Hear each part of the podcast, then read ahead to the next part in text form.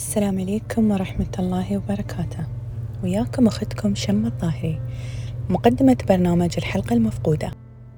حلقتنا اليوم تتكلم عن الجهاز اللي كان ولا زال يمتعنا في كل وقت وحين. عن الجهاز اللي بدأ من زمان وايد بين الناس وصار اليوم الصديق.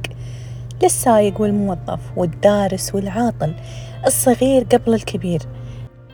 أتكلم عن الجهاز اللي صوت تردداته راسخة في مخنا من يوم نحن صار؟ خلونا نسمع هالصوت وبنتكلم عن قصة بدايته. في رياض تجويد هناك أيضا تخصصية.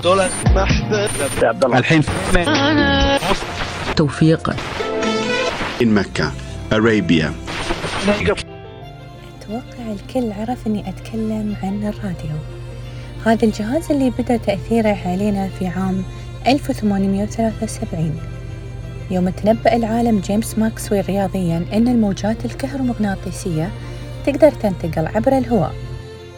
وفي عام 1888 أظهر العالم هيرتز نظرية عالمنا ماكسويل من خلال إثباته بأن أي شخص قادر على إنتاج الإشعاع الكهرومغناطيسي. تلاهم العالم نيكولا تسلا اللي استخدم نتائج العالم ماكسويل الرياضية في إرسال واستقبال طاقة التردد اللاسلكي وأبدى رايه بأن هاي الطريقة فعالة لإرسال واستقبال المعلومات. لكن العالم ماكروني هو اللي بنى أول جهاز إرسال لاسلكي في عام 1896 واللي كان قادر على إرسال إشارات توصل لميل ونص. بعد أول جهاز تتابعت التطورات الراديو التكنولوجية وصولا لأجهزة الراديو ذات فجوة شرارية واللي عانى من مشاكل التداخل الكهربائي بشكل أساسي واللي تم تحسينها باستخدام اختراع أجهزة الراديو البلورية واللي كانت تستخدم بشكل واسع في أمريكا. ولين هذا الوقت يتم بث الراديو بموجات مختلفة AM و FM واللي تختلف في مدى النطاق والثبات. أما آخر تطورات الراديو كانت راديو ترانزستور واللي كان يميزه عن باقي الاختراعات رخص سعره ويستخدم طاقة أقل بحجم أصغر. خلونا نسمع ويا بعض أوائل الإذاعات عالمياً.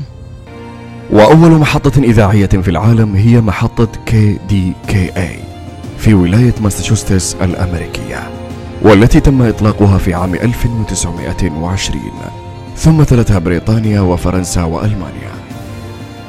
وأول محطة إذاعية عربية أنشئت كانت في مصر عام 1934 ثم تلتها تونس في عام 1935 وأول إذاعة أنشئت في المملكة العربية السعودية كانت إذاعة الرياض في عام 1965 وكان لا يمتلك أجهزة الراديو سوى الطبقة الثرية من المجتمع.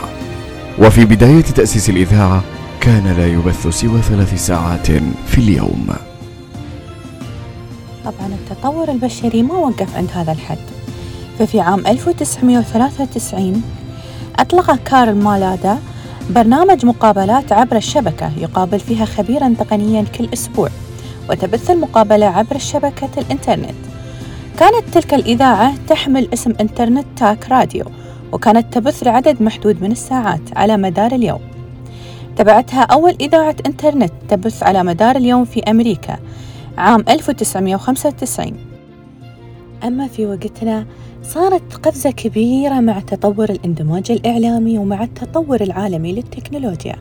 صارت الإذاعة موجودة في برامج تنزل في التلفونات وبعد صارت الإذاعة قابلة للأرشفة.